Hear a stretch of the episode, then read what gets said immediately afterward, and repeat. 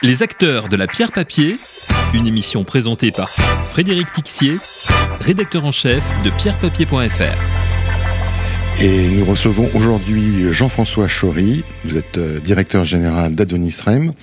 Euh, je rappelle qu'Advenisrem, c'est une société de gestion d'actifs immobiliers qui gère à peu près un peu plus d'un milliard d'euros d'encours aujourd'hui, sous forme notamment de SCPI et dorénavant de SCI. On en reparlera.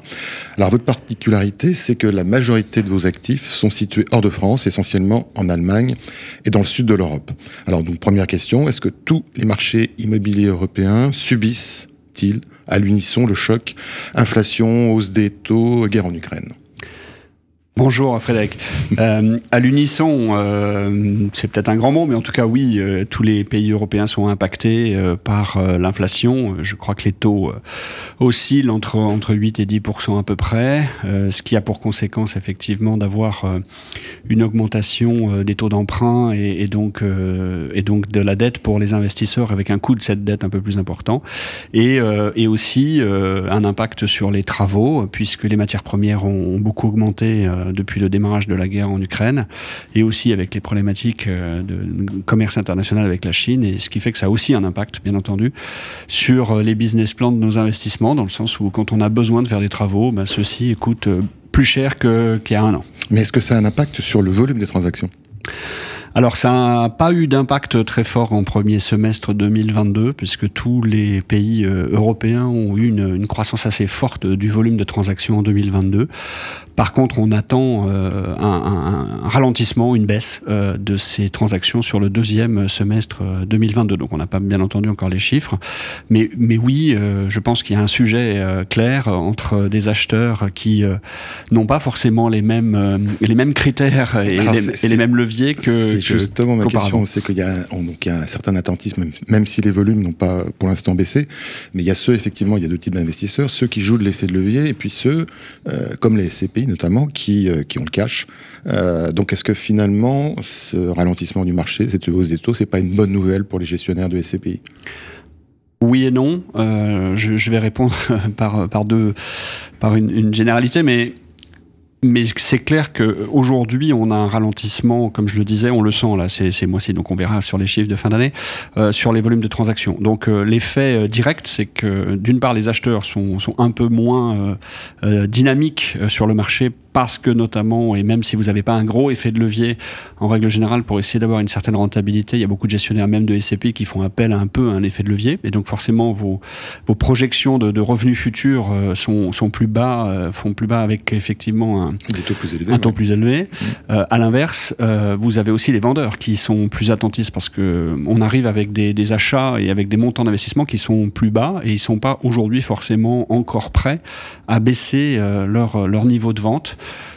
Donc ça, c'est un marché qui aujourd'hui est en cours de, de modification. On est en plein dedans. Euh, je pense que ça va prendre encore quelques mois pour que le, marché s'habitue se, à la nouvelle donne. On va reparler justement sur l'impact sur les valeurs.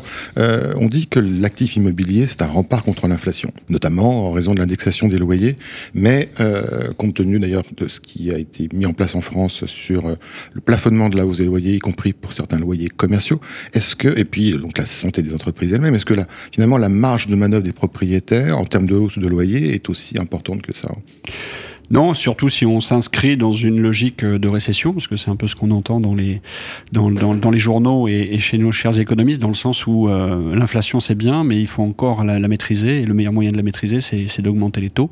Et donc à un moment donné, ça aura pour conséquence, euh, ben, d'un point de vue économique, d'avoir d'avoir un petit peu plus de difficultés pour nos locataires, si on se place d'un point de vue immobilier. Donc à court terme, on a eu des augmentations de loyers. Si je prends en Allemagne, on a des, des, des, des baux qui sont sous forme de cliquets avec des paliers à 5 ou à 10% de hausse. Donc ces cliquets ont été actionnés. En Espagne aussi. Euh, maintenant, euh, jusqu'à quel niveau d'augmentation de loyer euh, les locataires sont prêts à aller sans avoir un risque de départ de ces locataires pour aller chercher des loyers plus bas? Donc c'est ça le, le, grand enjeu pour nous, c'est d'arriver à appliquer ces hausses, puisqu'effectivement il y a une inflation. À l'inverse, euh, c'est d'essayer plutôt de négocier avec nos locataires, euh, peut-être euh, une hausse modérée, mais avec un, une prolongation de bail ou avec d'autres négociations qui, qui, peuvent nous permettre de garder ces locataires, parce que c'est quand même le nerf de la guerre sur la gestion d'actifs. Ce sont eux qui payent les loyers. Alors vous nous aviez dit, on s'était vu en novembre dernier à ce même micro, au moment où l'inflation était juste anticipée, Et vous nous disiez alors que le marché immobilier allemand était l'un des plus sécuritaires en Europe. Est-ce que c'est toujours le cas? Aujourd'hui, si on regarde d'un point de vue macroéconomique, l'Allemagne reste la première puissance économique européenne. Ça, c'est indéniable, même euh, avec euh, des sujets de, tension au niveau des taux, de l'inflation et des coûts des matières premières. Si on regarde d'un point de vue financement, euh, investissement, euh, l'Allemagne est un des pays le moins endetté publiquement, donc a une capacité d'investissement dans ses outils de production qui est plus forte que d'autres pays européens, et euh, une capacité aussi industrielle qui est aussi plus forte que beaucoup d'autres pays européens. Donc je pense que notre vision sur l'Allemagne n'a pas changé. pour autant, l'Allemagne va subir et subit les, grands échanges macroéconomiques et les grands échanges commerciaux, et, et donc ça c'est indéniable. Maintenant, si on regarde d'un petit peu plus loin, euh, on est assez confiant sur la capacité d'investissement et la capacité aussi d'industrialisation de l'Allemagne qui, qui, est plus forte qu'ailleurs. Donc ça a forcément une incidence sur le marché immobilier.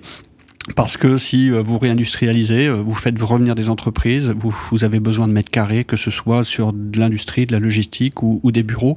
Et donc sur une vision à 5 ou 10 ans, euh, on est toujours confiant sur l'Allemagne. Alors revenons à court terme, justement, on parlait de, de, valorisation. les différents secteurs immobiliers donc, vont souffrir. Et quels sont ceux, selon vous, qui, dont la valorisation risque le plus de souffrir compte tenu du contexte aujourd'hui?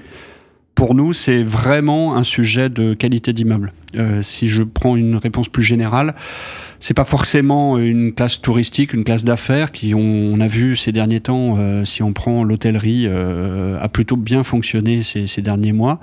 les gens se sont remis à voyager d'un point de vue touristique, se sont remis à voyager aussi d'un point de vue affaires, que ce soit au niveau de la logistique aussi, où il y a une très forte demande, notamment par rapport au e-commerce, sur la santé, et même sur les bureaux, on a une demande placée qui a été très très forte sur le premier semestre 2022. Donc c'est pas forcément une classe d'actifs en particulier, c'est plutôt la différence entre un actif qui est énergétiquement euh, performant et un actif qui ne l'est pas. Et, ça, euh, il y a quelques mois encore, on pensait qu'on avait 3, 5 ans, 10 ans pour euh, complètement modifier notre approche au niveau des bureaux et qu'on avait le temps. Avec l'augmentation des prix d'énergie, les locataires vont non seulement avoir des augmentations de loyer, mais aussi des augmentations de charges très importantes. Et donc, on va avoir une vraie différence, non seulement parce que les locataires peuvent partir, parce qu'ils ont euh, une, une, une, négociation aussi qui va être assez forte au niveau des propriétaires, et donc il va y avoir une vraie différence de valeur entre des actifs vertueux et des, et des passoires thermiques, et quelle que soit la classe d'actifs. Alors justement, vous nous disiez effectivement également en novembre dernier que le aurait à terme un impact sur les rendements, mais pas sur les valorisations en 2021. Donc si je vous entends, en 2022, ça aura un impact. Je pense que ça va avoir un impact plus rapide que ce qu'on pensait, notamment sur ces fameuses passoires thermiques. Mmh. Euh, aujourd'hui, je, vous donne un exemple chiffré. Euh, début d'année, on, avait un actif sur lequel on avait une possibilité d'investissement qui, avait une valorisation de l'ordre de 80 millions d'euros, avec une consommation énergétique assez forte. Euh, le vendeur qui est dans l'obligation, parce que c'est un fonds fermé de le vendre avant la fin de l'année, aujourd'hui a toujours pas trouvé d'acheteur et, et, une baisse de 30% n'est pas inenvisageable sur ce type d'actif aujourd'hui. Donc on a déjà, dès cette année, une vraie différence qu'on attendait peut-être à plus long terme sur les valorisations entre ces différentes classes d'actifs. Donc oui, l'ESG, l'ISR, c'est encore plus important et ça va être euh, beaucoup plus rapide, notamment par rapport à ces augmentations de prix énergétiques en termes de valorisation dans les portefeuilles. Alors, est-ce que ça aura un impact à 100% en fin d'année? C'est une question. Euh, on pense plus que ça sera à partir de l'année prochaine, mais je pense qu'il y en aura un dès cette année. Le temps que les experts se mettent à la page, si je puis dire. On va parler de, votre actualité à Rem. Euh, D'abord, peut-être un petit point sur. Alors, on sait que la collecte des SCPI a explosé encore en 2022. Euh, vous en êtes tous sur vos différents véhicules, vos deux SCPI et votre nouvelle SCI européenne? Alors sur la SCPI euh, Rovalis, euh, qui est euh, notre SCPI la plus importante, ça se passe toujours aussi bien pour les raisons qu'on a évoquées, notamment en termes de positionnement immobilier et en termes de positionnement économique. On a une accélération de la collecte sur notre SCPI Europe du Sud, parce que les fondamentaux Europe du Sud, Espagne sont assez bons, notamment en termes d'augmentation de, loyers futurs et aussi en termes de valorisation. donc on est à fin juillet à la collecte de, l'année dernière, donc, donc ça c'est plutôt un bon signe sur, sur cette collecte et sur les investissements futurs dans la zone, dans la zone ibérique. Et puis notre société civile, bah, c'est un démarrage, mais plutôt bon. donc on est là plus sur le sujet des, des référencements dans, dans les compagnies d'assurance, parce que ça c'est toujours un petit peu long. Mais, mais sinon on est un bon espoir. En tout cas, c'est un véhicule qui est, qui est bien né, qui a, une, qui a, une, bonne performance à court terme. Et donc ça c'est plutôt une bonne chose. En termes de développement, je crois que vous avez encore étoffé vos équipes. Oui, alors euh, on l'étoffe notamment par un, un, responsable grand compte euh, donc distribution euh, qui, qui, va animer euh, nos distributeurs, notamment CGPI sur le terrain, plus un directeur commercial qu'on qu vient d'embaucher, parce qu'on est complètement conscient que justement dans des périodes un petit peu plus difficiles, il faut encore être plus proche de ces distributeurs, encore plus expliquer notre stratégie et, et il faut être sur le terrain. Et donc nous on renforce effectivement nos équipes commerciales. Alors, on, on, disait que donc la collecte avait énormément augmenté. On a parlé tout à l'heure du marché immobilier. Est-ce qu'en termes d'investissement, vous êtes euh, raccord, je dirais, entre euh, le ratio euh, investissement-collecte alors on avait un rythme d'investissement qui était assez élevé déjà depuis 2-3 ans et on l'a maintenu sur ce premier semestre puisqu'on a acheté 4 actifs pour environ 260 millions d'euros sur le premier semestre 2022. Donc on a plutôt très bien investi, c'est-à-dire que nos véhicules sont on va dire, euh, complètement investi, on peut dire ça comme ça, euh, à fin juillet. Euh, et donc on n'a pas forcément de réserve de cash aujourd'hui, c'est plutôt une bonne chose dans le contexte actuel, puisque l'intégralité des investissements va porter des loyers dans, les, mois et dans les années qui viennent, avec des immeubles de qualité, des locataires de qualité, ce qui est toujours très important pour nous, et derrière avec une visibilité parce qu'avec des baux assez longs. Alors ça veut dire qu'en termes de rendement prévisionnel 2022, on sera dans les, dans les purs 2021. Je rappelle que pour Eurovalis, on était en taux de distribution à 4,74 et Legalis à 5,01. C'est à peu près ce qu'on aura en 2022 alors on, essaye de ne pas trop euh, communiquer et anticiper ces, données-là, mais, aujourd'hui on n'a pas de mauvaises nouvelles sur le portefeuille et au contraire, comme je le disais, on est complètement investi. Donc euh, normalement on devrait être dans cette, dans cette épure-là. Oui. D'accord. Dernière question, vous disiez que vous aviez euh, étoffé vos éthiques commerciales. Est-ce que donc la collecte va continuer, mais est-ce qu'il y aura de la place pour autant d'acteurs qu'aujourd'hui sur le marché des SCPI selon vous? Sur le, sur le marché, je, je, pense que ce qui est important de rappeler, c'est les fondamentaux, pourquoi on investit dans la pierre papier. Euh, je pense qu'il y, y, a un sujet de régularité des revenus, il y a un sujet de diversification du portefeuille, et, et donc je pense qu'on aura toujours euh, une, une, une, collecte immobilière qui sera, qui sera de bon niveau. Est-ce qu'elle sera aussi forte qu'avant? Je ne sais pas, mais en tout cas, elle sera de bon niveau, parce que de plus en plus de gens investissent dans cette catégorie d'actifs. Eh bien, on fera le point en 2023. Jean-François Chaury, merci. Merci, Frédéric. Les acteurs de la pierre papier, une émission présentée par Frédéric Tixier, rédacteur en chef de pierrepapier.fr.